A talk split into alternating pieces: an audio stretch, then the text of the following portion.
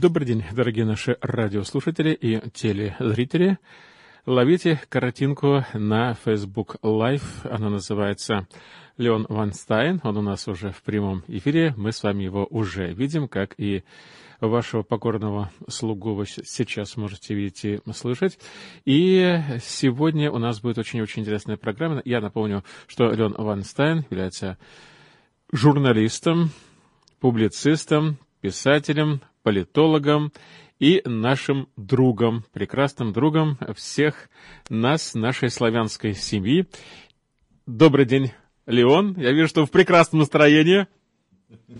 Добрый день, спасибо большое. Последний титул мне понравился больше всего. Да. Ну и я вижу, что настроение, конечно, у нас уже праздничное, несмотря на те события, которые разворачиваются, и порой даже несколько трагические события. Уходят люди в вечность, уходят наши друзья, и уходят артисты, заслуженные деятели искусств, телевидения, радио, и ужасно, но все они умирают от ковида, от коронавируса, и буквально каждый день мы получаем вот такие трагические новости, и просто хоть как-то нам нужно уйти от этого и поговорить о чем-то другом. И сегодня мы будем говорить о завершении очень-очень громкого дела, дело, которое отчасти разделило даже наше общество. Это было судебное разбирательство по делу тинейджера, такого молодого человека. Я не знаю, сколько точно ему лет, но он совсем маленький, то есть буквально... 15 ему было во время этих событий. Еще раз... 15 в момент да. Э, уже вынесения приговора. Да, его зовут Кайл Риттенхаус. Вот мы будем говорить о том громком деле, которое было завершено в пятницу на прошлой неделе, то есть буквально в конце недели. Оно было завершено очень неожиданно. Ведь согласитесь, что большинство все-таки экспертов ждали приговора. Но, тем не менее, все разрешилось, и Кайл расплакался, разрыдался буквально на шее у адвоката, которого защищал. Мы также сегодня будем говорить о погромах в Сан-Франциско. Мы с вами слышали в новостях, 80 примерно человек ворвались в Нордстром в Сан-Франциско и в буквальном смысле слова разгромили, разграбили. Это был вооруженный захват магазина, причем до этого еще несколько магазинов были таким же образом разграблены, и э, толпа имела при себе вот огнестрельное оружие, некоторые были арестованы. Мы будем об этом сегодня также говорить. Ну и в заключение, если останется время, будем говорить о Мизузе, которая появилась на двери кабинета не кого-нибудь, а у Камалы Харрис, как ни странно. Вот так вот неожиданно вдруг вот взяли, прикрепили Мизузу прямо в Белом доме, причем это впервые в истории. Вот такие интересные темы у нас впереди. Дорогие наши радиослушатели, пожалуйста, настраивайтесь и на 10.40 м, и, конечно, Facebook Live. Мы сегодня с Леоном говорим об этих событиях, события, которые взбудоражили общественность. Но я думаю, что вначале стоит немного напомнить нашим слушателям немного о Кайле Риттенхаусе. Что произошло в августе 2020 года, Леон? А, поражает, а, я сейчас скажу, да, конечно. Вопрос, я чуть-чуть начну с другого. А, поражает то, что а, люди а, в 21 веке уже зная точно, что им безудержно лгут, тем не менее, каждый раз, когда происходит какое-то событие, они, извиняюсь за народное выражение, развешивают уши открывают рот и продолжают верить тем людям, которые им уже сто раз солгали вот эта история о мальчике, который кричал «Волк, волк, волка не было», она не повторяется. Волк, наша пресса кричит уже в 346 раз, и все равно все бегут и, так сказать, ай, где волк? Теперь попробую ответить на, на ваш вопрос. Дело в том, что э, раскол в обществе, о котором вы говорите, действительно происходил. И действительно огромное количество экспертов ждало, чтобы э, его осудили, Кайла. Но дело-то в том, что это приблизительно как во время выборов 2016 года с, а, между Трампом и э, Хиллари Клинтон, когда огромное количество экспертов чего-то такое говорило, нам все время лгали насчет опросов населения, нам все время лгали о том, что говорит Трамп и что происходит с Хиллари Клинтон, а потом они же самые, те, которые лгали, безумно удивились, что а, значит, произошло не так, как они лгали, а так, оно произошло в действительности. Значит, так что же такое произошло в городе Кеноша, в котором, собственно, вот и, и эти самые события, по поводу которых были у нас сейчас был суд, так сказать, рядили, судили и пришли к каким-то определенным выводам. А было известно, что в Киноше за несколько дней стало известно. Так, вы понимаете, что у ФБР и полиции есть информация, которая приходит от гангстов и тому подобное, да? что собирается в такой-то день, собирается большая толпа, которая должна делать то же самое, что делала она в Нью-Йорке, что делала в Лос-Анджелесе, делала в Сан-Франциско, там, в Бостоне и тому подобное, именно громить центр города, воровать, избивать тех, кто попадается по пути, стрелять в полицейских, э, там, переворачивать машины и поджигать. А, это первое. Значит, о чем, естественно, через знакомых или через какие-то там другие средства информации люди, которые владели бизнесами, узнали, и, соответственно, не желая того, чтобы с ними произошло то самое, что произошло в Лос-Анджелесе, Сан-Франциско, Бостоне, Нью-Йорке, значит, не буду дальше опять в Сиэтле и тому подобное, то ребята там более серьезные, чем, чем здесь лопухи. Поэтому все, у кого были бизнесы, взяли свои семьи, попросили своих друзей, и все вышли в этот день перед заходом солнца и выстроились перед своими бизнесами с оружием в руках. Значит, стрелять как бы они не собирались просто так, сами по себе. Просто показывали людям, что если те к ним попрутся, то, так сказать, это будет встречено определенным отпором. А если они будут действовать с помощью оружия, то у нас тоже есть оружие. Мы вам разгромить наши бизнесы, наши магазины, наша жизнь, наши дома, наш жизненный уклад не дадим. Почему-то это невероятно удивило CNN, MSNBC и, и же с ними. Как они посмели? Одним из людей, которых пригласили прийти, был Кайл Риттенхаус. Ему было в то время 17 лет. Ну, то есть, так сказать, что он называется почти 18. Он работал в это время лайфгард, что то есть спасителем. Он прошел полный курс как а, стрелять из оружия, как э, там, сопротивляться, как вязать, как... Э, но самое главное, он прошел полный курс того, как вытаскивать людей, у которых там либо они задохнулись, либо пуля попала, либо нож, либо камень, либо что-то еще. То есть оказание той самой первой медицинской помощи, которая так необходима в тот момент, когда, возможно, будет происходить столкновение. Значит, Кайл пришел с так сказать, я когда говорю ружьем, мне говорили, неправда, винтовка это называется. Он, извиняюсь, для меня немножко эти два слова на русском языке похожи, винтовка и ружье. Вот он пришел, значит, с винтовкой. А я вообще, что называется, прошел нормальную срочную службу, стрелял, но из М-16 и УЗИ и на танках ездила на пушках. Поэтому я не знаю разницы между ружьем и винтовкой. Но точно знаю, что когда у тебя в руках есть УЗИ, М16, Галиль или Калашников, то меньше вероятности того, что кто-то к тебе начнет приставать и пытаться тебя ударить чем-то или даже стрелять в тебя. Вот у Кайла и у всех остальных была та же самая идея. Они стояли и защищали свои сказать, дома и, и бизнесы, и он и его друзья – Значит, толпа бесилась вокруг, поджигали что-то, что не было защищено. Значит, и у самого э, бизнеса, который вот, так сказать, защищал в ряду там еще 5-6-10 человек Кайл, э, значит, кто-то из, из значит, доброхотов, которые тоже явились туда с оружием, кто-то с пистолетом, кто-то с ножом, кто-то с цепью. Они утащили э, железный ящик до мусора, подожгли что-то там и откатили его. Кайл бросился вперед, Да, Кайл до того, как приехал сюда, он, значит, рассказывал своим друзьям, у него даже есть запись, что он идет туда, помогать друзьям защищать, но в основном он идет туда, чтобы использовать свое умение, оказывать первую медицинскую помощь как тем, так и другим. Ему было совершенно все равно, кого могут теоретически ранить, там, обжечь там, или что-то еще. У него была с собой куча каких-то там медикаментов, бинтов в сумке.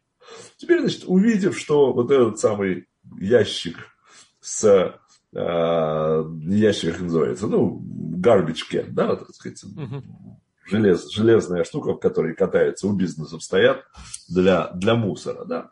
Она подходила, он помчался и оказался просто в середине, в центре вот этой беснующейся толпы, где ему тут же значит, начали кричать, а, особенно один некий молодой человек, 30-летний, начал кричать о том, что, значит, отвали отсюда, иначе я тебя убью, я таких там убивал, только, значит, рядом со мной покажись. И к нему побежал еще один, явно совершенно с намерением, с очень агрессивным видом. Кайл будучи человеком 17-летним, будучи не очень большим желанием а, значит, вступать с ними в единоборство, отбежал от них. Тот, который бежал первый, добежал до него, схватил и начал вырывать у него вот эту самую винтовку. Кайл вырвался и побежал в сторону, там горели дома, пожары и прочее. Значит, за ним помчались эти двое, и, как выяснилось, еще и третий тоже который, значит, Кайл упал, я не знаю, толкнул его кто-то, или он да сам споткнулся и упал. И в этот момент, когда он обернулся на бегущих, он увидел одного человека, который приближается к нему, как он говорил, в 15-20 футах от него с цепью в руке, поднятая цепь, которую он собирался, судя по всему, никто не знает, собирался или нет, но вот так выглядело, что он собирается этой цепью дать Гайлу, Кайлу по голове, а второй в это время поднял, вынул пистолет откуда-то и начал его поднимать в сторону Кайла. Кайл, как человек тренированный в самообороне, тут же эту самую свою винтовку, которая, он упал на спину, винтовка лежала у него, так сказать, на, на руках, он наставил ее на этого человека, и так пистолет в этот момент оказался точно в его лицо, он выпустил в него, по-моему, две или три пули, в это время тот, который бежал с цепью, подбежал уже на 5 футов. То есть, господа, 5 футов это полтора метра. Кайл повернулся и замахнулся на него железной здоровой цепью. Кайл всадил в него тоже пулю и продолжал несколько раз стрелять и задел еще одного человека. Значит, в результате всего этого, да, который тоже, между прочим, бежал к нему, тот, который, значит, вот бежал с цепью, орал, я тебя сейчас убью. То есть трое на одного ну, трое на одного как минимум, потому что вроде бы там было еще больше да. людей. Но мы видели, как Кайла пытались э, схватить, скрутить, отнять у него ружье, он убежал. Это с вертолета снималось, и это все есть на видео. Потом мы видим, как они начали бежать на, к нему. Мы видели, как он отбегал в сторону вот этого пожара. Потом какая-то суматоха, и он лежит на спине, оборачивается, и у него винтовка в руках. Значит, и на него три человека бегут, как минимум три, может быть, еще больше там было, да, которые явно пытаются сделать что-то, чтобы ему было плохо, включая, как вы понимаете, если тебя цепью железной, я не знаю, эта цепь была от велосипеда или просто какая-то цепь, да, шандарахнут по голове, то, скорее всего, ты, не вы, ты, ты это, сказать, после этого не выживешь. Вот после всего этого, так это произошло, все, как можно было думать, что Кайл не защищал свою жизнь, да, а напал на этих людей и хладнокровно их убил, как нам рассказывали CNN, MSNBC, CIA, NBC, CBS, ABC и куча других Нью-Йорк Таймсов. Вот когда они рассказывали, что он хладнокровно напал и убил трех хороших людей, вот тогда, конечно, люди и думали, что будет ужасный будет, его посадят там на 130 лет, а когда они посадили, они пришли в ужас, какое у нас кошмарное правосудие. И давайте я добавлю последний два штриха в мой рассказ, а потом будем задавать вопросы и обсуждать. Да? Угу.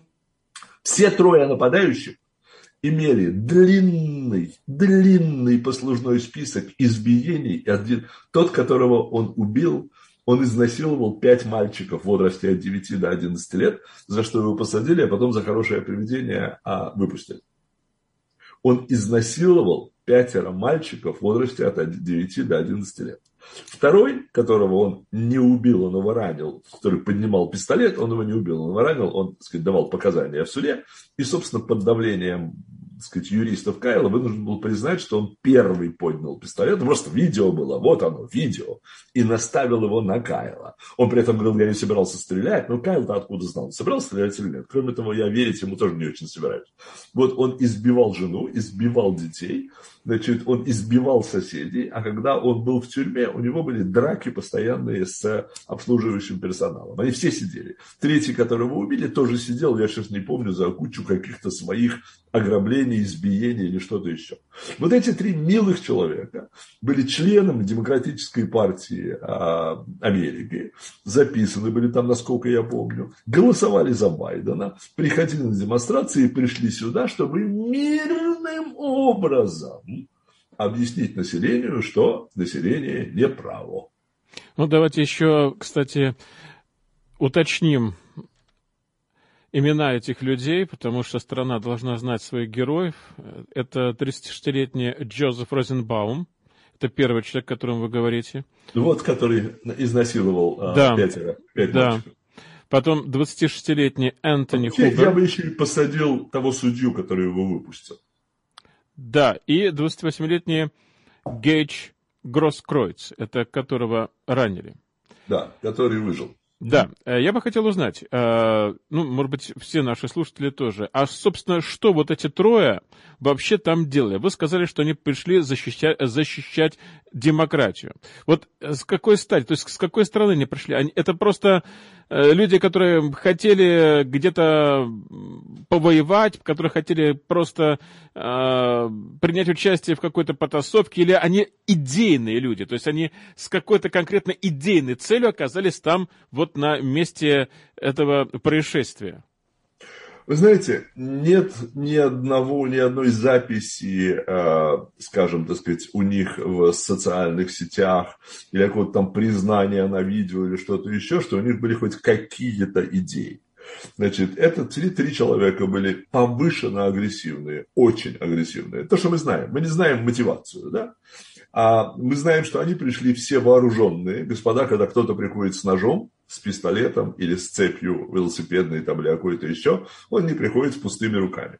Я, когда ходил в э, Калифорнии на демонстрации, мы тащили транспарант, мы тащили там знамя какое-то, мы тащили какой-то портрет, там надпись какую-то там мы несли, да, мы там брали за руки, пели там, и тому подобное. Я не помню ни одного человека, это было вот в 2020 году перед выборами, да, когда мы в Беверли-Хиллз, там до 5000 человек приходили каждую субботу и, в общем, абсолютно мирно разговаривали, пели песни, рассказывали анекдоты и тому подобное. Никто из нас не приносил ничего такого, а нас, на нас пытались нападать, чтобы вы понимали, и поэтому я точно знаю, что ни у кого не оказалось никакого оружия защищаться. Да? Вот.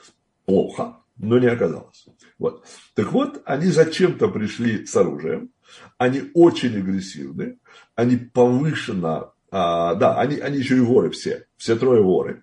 Значит, а, теперь представим себе, что во всех городах, в которых происходило ограбление, всегда происходило, не ограбление, происходили вот эти бунты, какая-то часть населения бросалась и а, била витрины магазинов и вытаскивала оттуда вещи, за что никого из них никогда не наказали.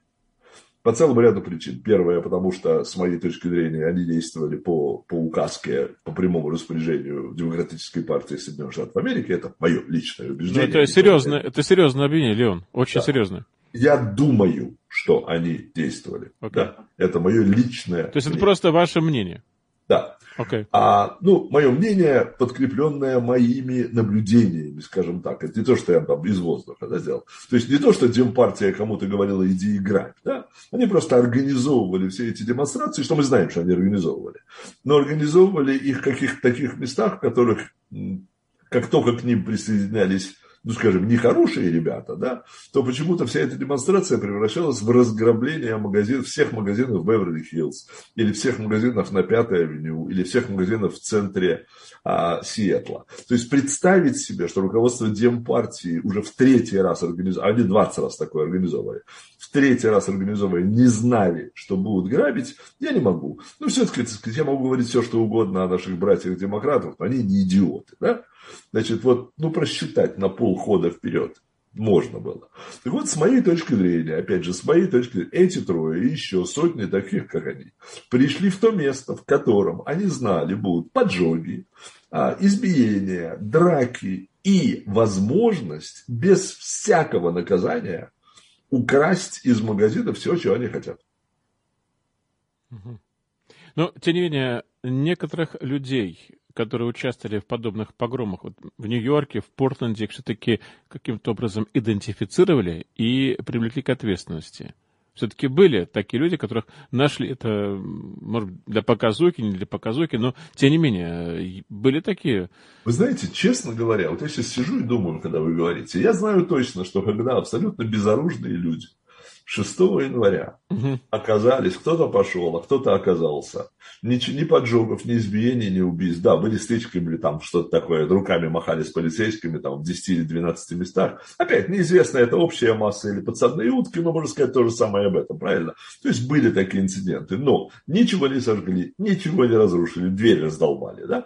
Вот не подожгли ничего внутри, не перевернули никаких столов, не избили полицейских, не убили полицейских. Единственное, что один полицейский взял и убил совершенно безоружную женщину, которая оказалась майором десантных войск Соединенных Штатов Америки. Атас, да?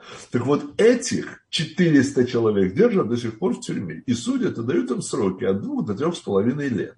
А там произошло в тысячи раз больше в 20 городах США, в которых во всех руководят демократы, в которых во всех штатах руководят демократы, в которых во всех этих штатах ассамблея и тому подобная власть демократов. То есть, это демократические штаты.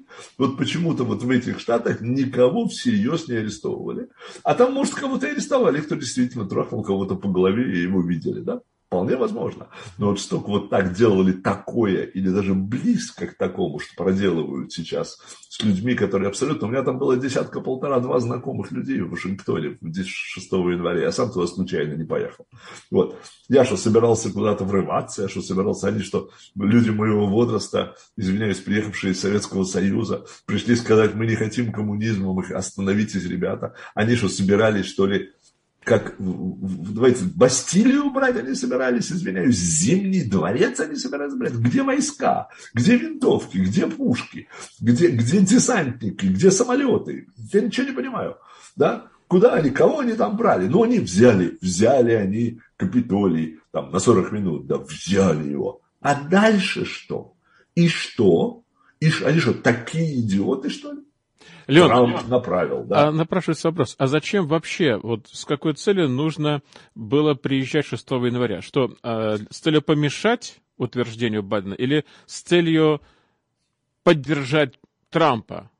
Вот мы, вот мы цель. Все те, кто, вот все я просто кто... хочу, вот сейчас проводите параллели между вот этими событиями, да, ну, давайте просто разберемся, это интересно будет сейчас понять, да, вот, вот с какой целью, например, приехала вот эта вот группа людей, да, так достаточно обширная группа 6 э, января, вот они приехали в Вашингтон, Д.С.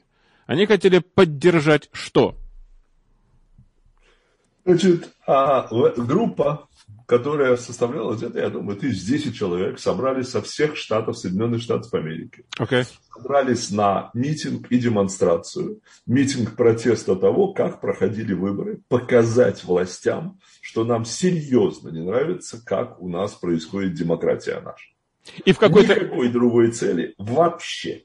Okay, не и... ставилось. Я был один из тех людей, который формулировал какие-то цели и задачи. И в какой-то момент эта ситуация вышла из-под контроля, и группа людей начала э, брать штурмом Капитолий. Никто штурмом Капитолий не брал. Окей. Okay. Вы под штурмом что понимаете? Ну, сломали дверь, простите меня, да? Okay. Э, вломились, Скажите, вломились в госучреждение. С вашей точки зрения, штурм должен включать в себя оружие? Не, не обязательно. Не обязательно. Не Тогда, обязательно. Хорошо, вы просто говорите такие слова, которые я предполагаю одно, а вы другое. Нормальный ход.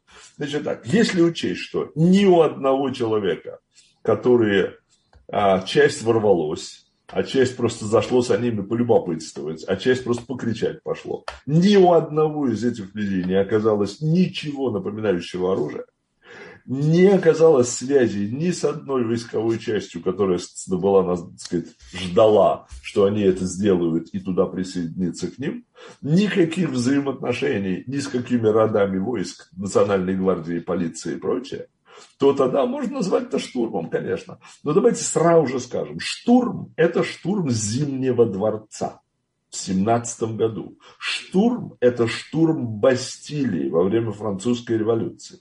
То, что произошло там, это спровоцированное, не спровоцированное, я не согласен. Я бы, наверное, не поперся внутрь. На, на ступеньки пошел бы, а внутрь, наверное, не пошел бы. Хотя Бог его знает, может, и пошел бы. Вот. Так, для интереса посмотреть, а что там происходит. Да? Вот. Так вот, на штурм когда мы говорим слово «штурм», у нас возникают определенные мысли в голове. На штурм это никак не было похоже. Окей, okay, но тем не менее, э, группа людей ворвалась внутрь. Э, вот как вообще да. ворваться внутрь дальше федерального что? здания? И дальше Насколько... Что? А как насчет группы людей, которая подожгла верхов... суд э, окружной и разгромила и подожгла полицию в Сиэтле? Или в Портленде, да? Хорошо. То есть я, пытаюсь, я, я пытаюсь сравнить. Давайте вот... мы определим, да. что, такое, да. что такое штурм. Да. Потому что мы произносим слово, оно относится и к Портленду, и к Сиэтлу, и к Бастилии, и к Зимнему дворцу. И сюда. Да, и к Капитолию. А с моей точки зрения, одно к другому никакого отношения не имеет. Хорошо ли они сделали? Нет. Надо было их, да, надо было там вломить каждому там по, шра, по штрафу или там по месяцу работ на дорогах или что-то еще, да? Ну, разумеется. Ну, а при чем здесь три с половиной года человеку, который раскрасился, козел, прошу прощения, в индийского шамана, приперся туда, прошел, никому ничего не сделал, никому ничего не сказал, нашел кабинет Нэнси Пелоси, зашел в него, уселся и положил ноги на стол. И так попросил его сфотографировать. Потом встал, поправил обратно документы, которые там были, которые он ногами самый, и ушел оттуда. Лен, но если каждый вот так захочет да войти нет, ну в кабинет Нэнси Пелоси... Ну, дайте ему месяц за это работ на то, чтобы он чинил фривей. Но при чем здесь три с половиной года?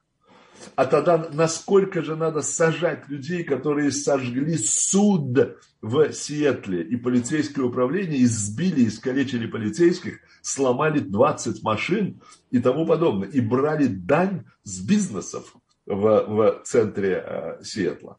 Сколько, насколько же их надо сажать? Если этого на 3,5, тех на 35, тогда это нормально. Тогда и я скажу, у нас слишком жесткое законодательство, но оно пропорционально.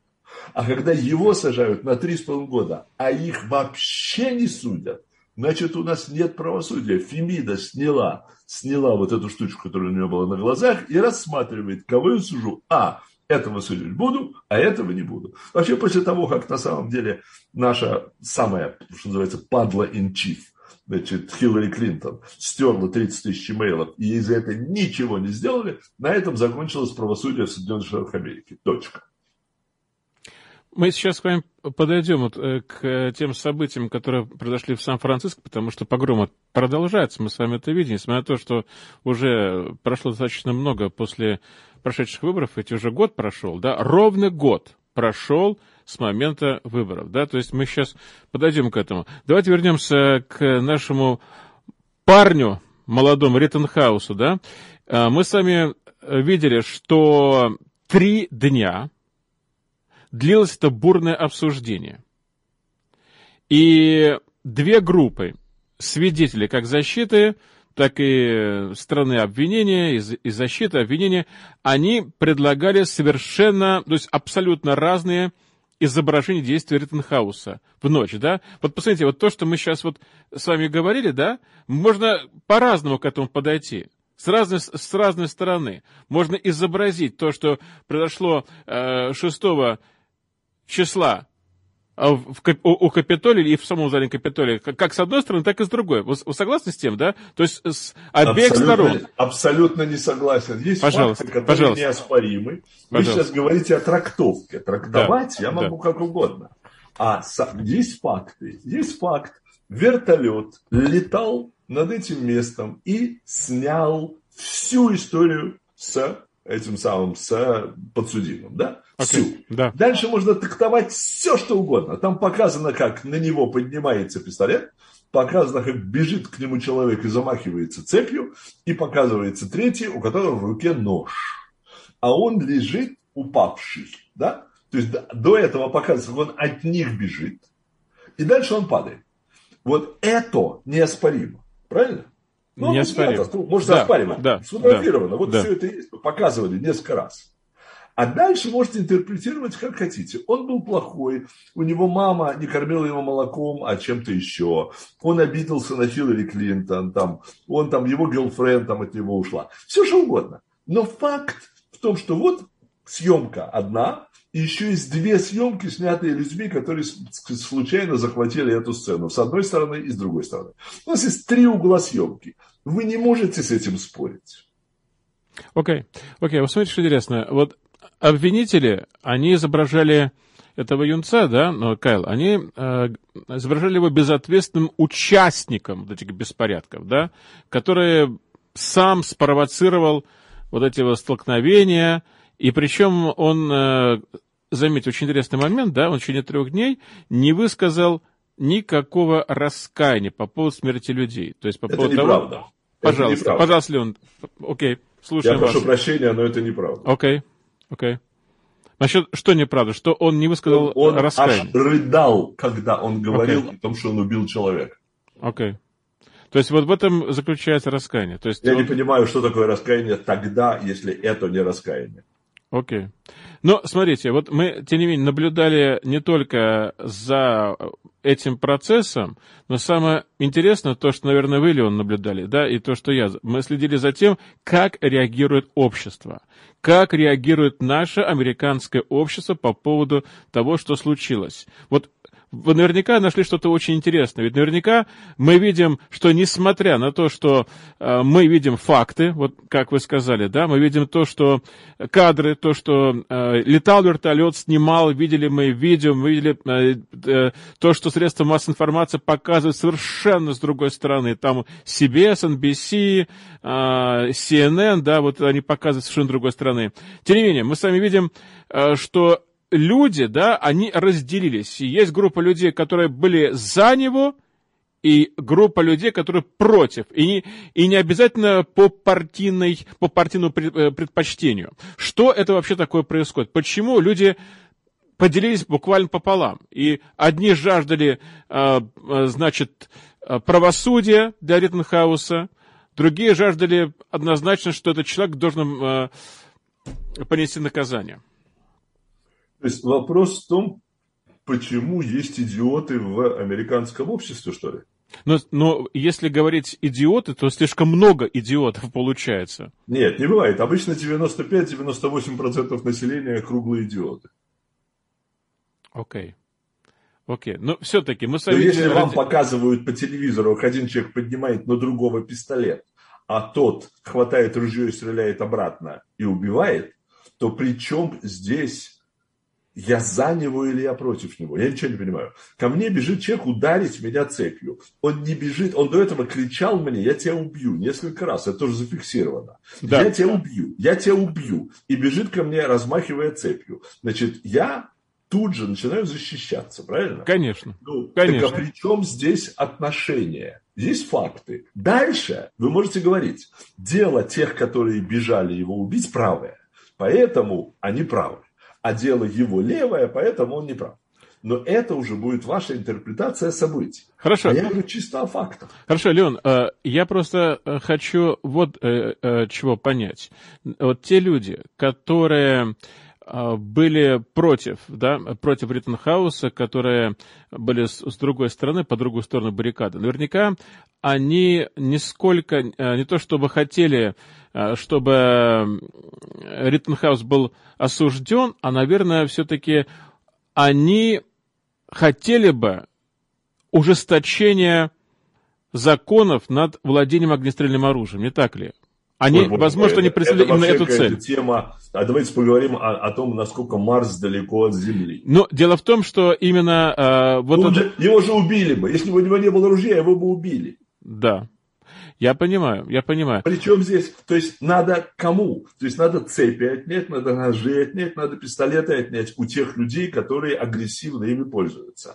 Но надо ли отнимать ружье у человека? У меня, у меня есть два огнестрельных оружия дома. Зачем? Вы что думаете, что я бегаю и собираюсь кого-то убивать? Никогда в жизни. Но если ко мне будут ломиться, то моя жена и я ну, умеем стрелять. И умеем, я хорошо умею стрелять, она плохо, но тоже попадет. Да. Лена, вы знаете, какая интересная ситуация? Вот если, например, вы проходили курсы по, по владению оружием, да, да, ну, в каждых, в разных штатах там, ну, как бы по-разному эта ситуация, а, вот, чуть-чуть э, разные много законы, даже в некоторых штатах э, не то чтобы немного, а очень даже много, например, Нью-Йорк, это вообще, это в Нью-Йорке сложнее получить оружие, чем в Москве, разрешение на оружие, чем, чем в Москве. Но я говорю о том, что а, если, например, к вам а, ломится вор с целью ограбления, вы не имеете права принять оружие. Если вы его застрелите, вас, скорее всего, осудят.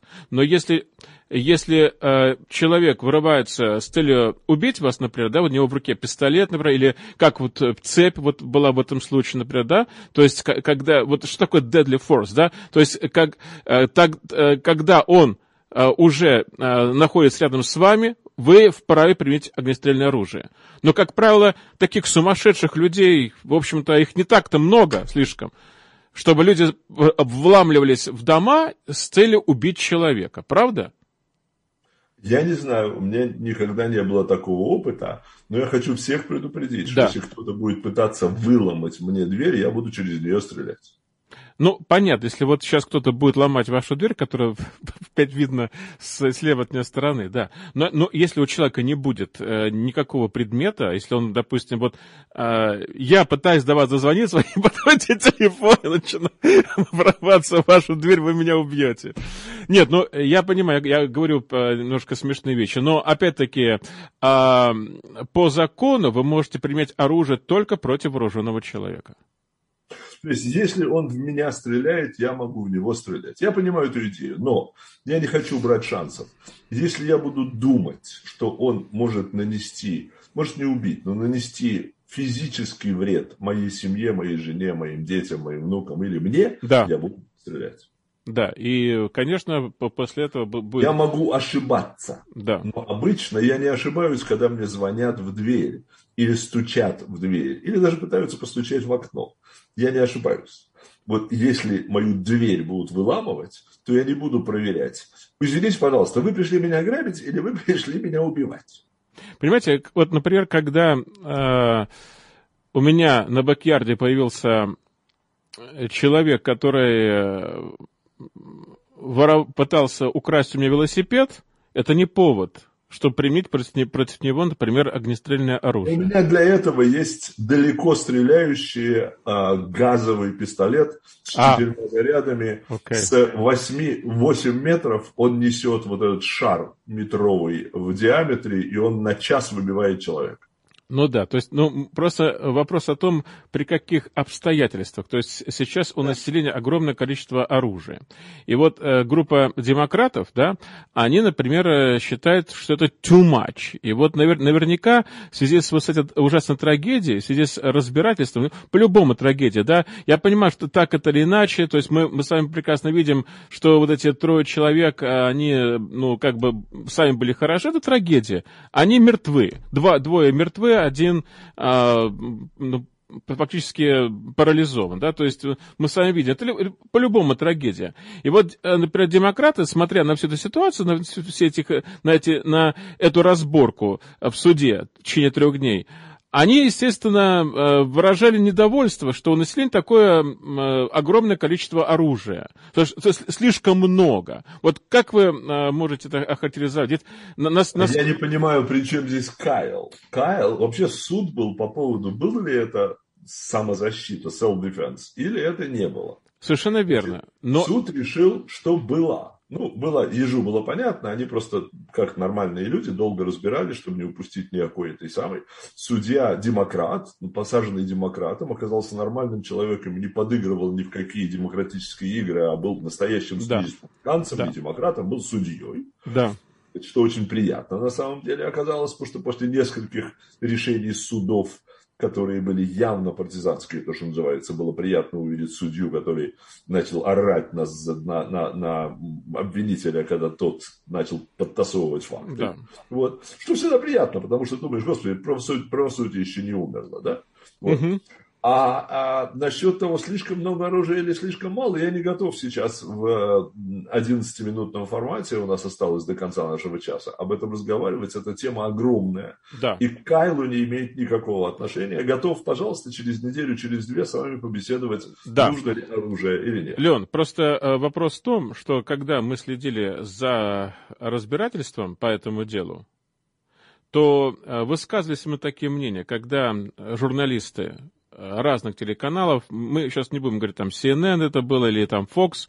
А, люди, а, в основном те, вот та сторона, которая показывали, а, которая была против, да, значит, э, вся эта, вся, эта, вся эта ситуация, которая была не за Риттенхауса, а требовала от него там, чтобы его приговорили, они высказывали свое мнение именно а ужесточение контроля над оружием. То есть, возможно, что кто-то, может быть, использовал эту ситуацию для того, э, чтобы э, еще раз показать, как много у нас э, на руках стволов. Да. Я наконец понял ваш вопрос. Да, Давайте извините, может быть, я неправильно вас сформулировал при начале. Да, да. Не-не, вы правильно формулировали, я просто в одну сторону смотрел и не понял, okay. что немножко шире и прочее, прочее. Я вам отвечу так. Значит, а, Гитлер отнял оружие у немцев, Сталин отнял оружие у а, жителей Советского Союза, а Мао Цзэдун отнял оружие у китайцев и поехала. Окей. Я понял ваш ответ, я думаю, что наши слушатели тоже. Хорошо. Плавно переходим э, к ситуации в Сан-Франциско, которая разворачивается. Причем она именно разворачивается, насколько мне известно, насколько я понимаю. Э, учитывая то, что эти вот, э, по меньшей мере, 80 человек налетчиков, которые ограбили, вновь ограбили универмаг в окрестностях Сан-Франциско, это, это не единичный случай, потому что э, буквально до этого, да, это далеко не первый случай, э, вот то, что произошло в субботу, да, а, кроме того, до этого еще налетчики, может, даже из этой группы, они также вот на Юнион Сквер Сан-Франциско ограбили несколько магазинов, там опять били витрины, так же, как это было вот совсем недавно, до выборов. Они также воровали товары, как мы видели кадры и в Нью-Йорке, в Сиатле, а, мы видели подобные кадры в Портленде. Вот. Мы видели, что это не только Нордстром, который пострадал а, в 9 часов вечера, в субботу. Но мы также это Луис Вуттен, потом это, это а, Дольче Габбана, там где-то шесть магазинов еще было.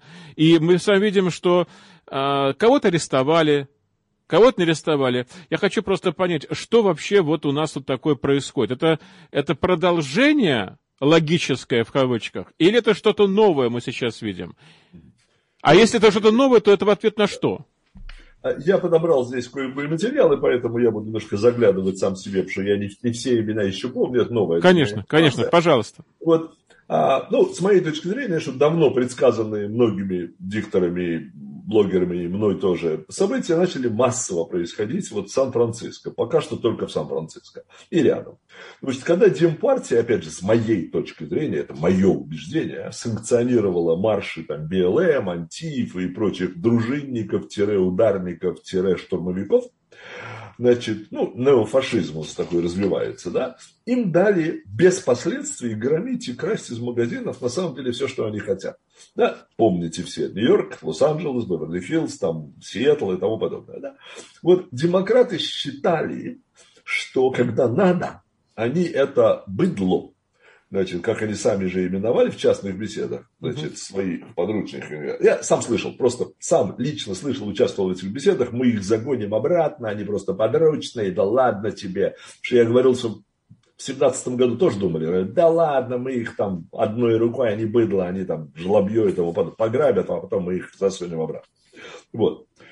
А, значит, э, одновременно, чтобы у полиции не было даже малейшего желания арестовывать. Значит, в Калифорнии, я не знаю, как в других штатах, знаю, что еще в нескольких штатах, но в Калифорнии точно совершенно, а, значит, местные всякие городские прокуроры один за другим внесли новые правила игры в грабеж.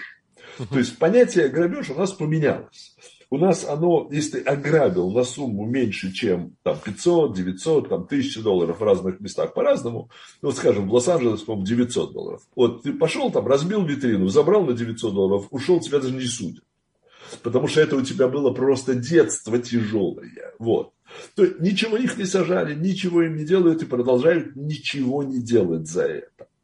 Значит, ну, так сказать, Хунва и Бинам ведь понравилось грабить. Да, ну, грабили, получали, так сказать, да, прочее. А тем более безнаказанно. А демократы, значит, приказа снова грабить не дают. А грабить хочется. И поэтому молодцы, так сказать, девицы и молодцы решили проявить инициативу, с моей точки зрения. Да? Около сотни мы не знаем точно. Значит, часть из тех, кого ранее нанимали, как я понимаю, на грабежи, эти самые демократы, собрались без указания сверху, одели маски, одели, значит, э, шапчонки на голову, взяли в руки молотки, думаю, что те самые, которые они в свое время получили, чтобы грабить, вот, так сказать, uh-huh. места, которые надо было грабить, uh-huh. и поехали на машинах, на новеньких, вы видели эти машины, таких красивеньких, новеньких машинках, купленных на ворованные и на подаренные демократам деньги, поехали на дело. И вот, значит, сначала человек 40 ворвалось в это Саутланд Молл называется, в Хейвард, разбили все витрины, дисплеи, утащили на миллионы долларов золота, там, бриллиантов, часов, украшений, затем погрузив это в автомобили, запаркованные неподалеку, они даже недалеко не парковали. Зачем? Перешли в Мейсис, департамент, store, department store, да. грабанули отдел фирменной одежды, ну, то, что называется фирма, да, так сказать, там, а, убежали к машинам, потом через 20-30, судя по камерам, вернулась обратно, потому что не добрали, что-то им еще захотелось взять, и не добрали, они снова пришли, добрали, ушли обратно к этим самым машинам, все бегом, чтобы быстрее успеть, не потому что они кого-то боялись, просто успеть. Полицию они почему-то не боялись. Вот. Значит, а дальше они, э, значит, в эти же или такие же, как они, может, одновременно, в Сан-Хозе, Лулу Лемон, есть такой там магазин, значит, похоже, что грабила другая группа, но в то же самое время, поэтому похоже, что оно, так сказать, как бы скоординировано, да. Чуть позже, опять же, они же или другие, грабили Луи Виттон в помещении Нордстром в пригороде, значит, Сан-Франциско. Возможно, по цепочке от Белого дома к Антифе тебе и пришел приказ дружно протестовать значит, против оправдания Кайла Рутенхауса, но народ просто беззастенчив. Поэтому зачем просто так протестовать, когда можно на этом заработать, верно? Вот они и пошли зарабатывать на этом, тем более, что они знают, что их не накажут. Да, пока что никто не арестован. Поймали вроде двух человек. Вот меня, что меня интересует? Значит, ну, они были в капюшонах, там, с масками, я все понимаю, с молотками, там, перчатки, там, туда-сюда. Но как-то поверить в то, что ни один номер автомобилей не засветился, которые стояли прямо там рядом, да, и куда они бегали, бегали, складывали, потом убегали обратно, снова приносили слово складывали. И что ни один из них не сбросил этого капюшона, в котором он был, а так все время в нем был, и не засветилось его лицо. Ну, а у нас ведь есть софтвер, который легко по лицу, так сказать, определяет, кто это такой, да. Вот очень сложно поверить, что ничего этого не было. Скорее всего, сейчас идет разборка. То есть разборка, кто виноват, что грабежи пошли без сопровождения якобы мирных демонстраций. Я думаю, что вот это, вот, кстати, странно, что только в районе Сан-Франциско. Значит, Лос-Анджелес, Бостон, Чикаго, Вообще, вообще странно, правда, да? Да, быть, да. Только... Вот я про это говорю, что именно, Сан, вот раз именно Сан-Франциско. Да, но это самый, знаете, Сан-Франциско началось на самом деле все. А там этот центральный парк гениальный, потрясающей красоты. Уже лет 15-20 нельзя зайти, потому что там пахнет так, как будто это общественный туалет, потому что это общественный туалет. Угу. Туда больше не ходят на пикники, туда ходят, не ходят гулять пары, туда. То есть вот запустили туда бездомных, они там живут, они там кушают, пьют, им туда возят на кухнях, туалеты там ставят, но они не ходят в туалеты, они ходят там вокруг и прочее, прочее. И они, центральный парк стал как бы таким садом, в котором кущем, так сказать, сады, в котором и живут люди, которые по целому ряду причин не хотят жить дома, не могут жить дома, у них дома нету, либо они сумасшедшие, либо просто пошли там потусоваться со своими, покурить наркотики, там, так сказать, иметь, что называется, без, бесплатный секс, на лоне природы и получать удовольствие от жизни. Вот Сан-Франциско, оно начало все это расходиться, расходиться, расходиться, и потом, так сказать, заполонило вот довольно большую часть Калифорнии. Сейчас у нас в Лос-Анджелесе 70 тысяч безработ... Э, бездомных, которых легко, легко можно эту проблему решить. 37 миллионов человек живет в Калифорнии, и нельзя справиться с 70 тысячами э, бездомных, можно, конечно. Значит, кому-то очень выгодно, чтобы они были. Я думаю, что программы, деньги выделяются, там что-то еще строится под это дело, какие-то взятки кому-то даются, там, так сказать, того. Я думаю, что много-много-много миллиардная значит, история, которая просто Просто так чиновники это не отпустят, потому что вот э, когда Джонсон, президент Джонсон, а после того, как Кеннеди убили, он через год объявил, что мы начинаем бороться и победим, значит, мы сейчас бедность и нищету. Вот с тех пор мы потратили триллион долларов, бросая на бедность и нищету эти деньги, половина разворована, естественно, половина попала к людям, а нищеты больше, чем было, когда вот умер Кеннеди и значит, Джонсон стал президентом. Поэтому все эти истории, они обычно имеют следующий очень простой сказать, простую причину. Либо кому-то нужно воровать деньги, либо кому-то нужно политически наускать кого-то одного до кого-то другого. Как вы думаете, эти погромы будут продолжаться или вот на субботнем этом инциденте, да, я не знаю, как это назвать, это не инцидент, это достаточно серьезное происшествие, когда почти 100 человек врываются в магазин. Кстати говоря, вы не упомянули то, что некоторые использовали машины, вот по поводу номерных знаков, да, они использовали машины, чтобы разбивать витрины. То есть они машинами били витрины, понимаете? Что вы так просто витрину не разобьете э, палкой. Ну да, и номера, а номера у них, конечно, были сняты, да. не было, и фотографий нету, и полиция ничего не может сделать. А то, что вокруг Мэйси стоят 400 камер, это не имеет значения. Всегда просто плохо видно было. Значит, я думаю, что это сейчас решается Соросом, с э, целым рядом других людей, которые решают, выгодно это, невыгодно, не используют ли они а, Дело в том, что у Демократической партии Соединенных Штатов Америки такое отчаянное сейчас положение, что еще больше раскачивать лодку они просто не имеют права просто не имеют права, потому что они просто потеряют и Сенат, и, и Конгресс со страшной силой. Да, кстати, впереди праздники. У нас э, День Благодарения, Черная Пятница. Да, у меня, у нас есть что благодарить. Нам нужно благодарить за Вирджинию, нам нужно благодарить за Нью-Джерси, нам нужно много чего благодарить. Да. За, Кайл, за Кайла.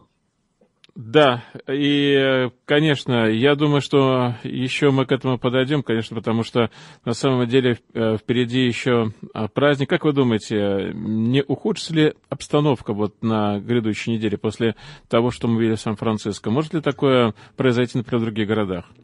Ну, это опять, что Сорос решит вот сегодня-завтра, то и будет. Мы не, мы не знаем, что он решит. Окей, окей. Ну что ж, э, давайте мы как немножко разрядим эту обстановочку чуть-чуть. Мы сегодня чуть поспорили, пообщались. Я думаю, что было очень интересно. И Леон помог нам, или помогает нам разобраться вот в той непростой ситуации, складывается, потому что ничего подобного у нас не было 10 лет тому назад. У нас э, очень большое событие, на такое, его многие средства массовой информации как бы остали в стороне, но это случилось, тем не менее. Вице-президент наш э, Камала Харрис, которая, кстати говоря, э, долгое время как бы нигде не появлялась особенно, а ее супруг, Дук Эмхов, вот, мы его, мы знаем, что он из еврейского народа, и он ортодокс, и они оба стали первыми представителями высшего американского руководства, которые прикрепили Мизузу, причем не где-нибудь, не, не у себя дома, если было, я думаю, что дома у них она так и так есть. Они прикрепили ее на входе в официальную резиденцию. Ведь э, Эмха все-таки это второй джентльмен, да, в нашем обществе, грубо говоря. И вот они это сделали, тем не менее. И э, это вообще из ряда вон выходящее такое экстраординальное такое событие в американской истории, потому что ничего подобного до, до этого не было, прямо, прямо там конкретно вот в их резиденции. Как вы думаете, что это за знак э, для всех то есть, что они хотят этим показать? Вдруг ни с того ни с сего. Причем мы не... от Камалы этого, конечно, было очень э, сложно ожидать. Вдруг. Ни с того ни с сего. Ну, как же вдруг? Совсем не вдруг. А, Камала approval рейтинг у нее 28%. А, значит, она из то, что называется hair apparent, то есть тем человеком, которого предполагалось сделать в конце байденовского а президентство президентом, там он уходит там, за 3-4 месяца до, она вступает, и когда она идет на, перед, на выборы, это уже она уже была президентом, ничего плохого не сделала, и вот смотрите, как хорошо. Но у нее такой кошмарный отрицательный рейтинг, а, и в дополнение, в дополнение к этому она еще а, наговорила кучу, кошмарную кучу глупостей, а, и поэтому а, крупнейшие доноры демократической партии, среди них очень много евреев, начали говорить о том, что они на нее денег давать не будут. А деньги они будут давать на бути джаджа. Для того, чтобы выставлять, значит, э, ну, Байден сказал, что он будет э, снова выставлять свою кандидатуру, но это ежу понятно, что не будет. То есть совсем крайняя должна быть ситуация, чтобы он выставил, он, так сказать, все знают, что он не совсем в себе.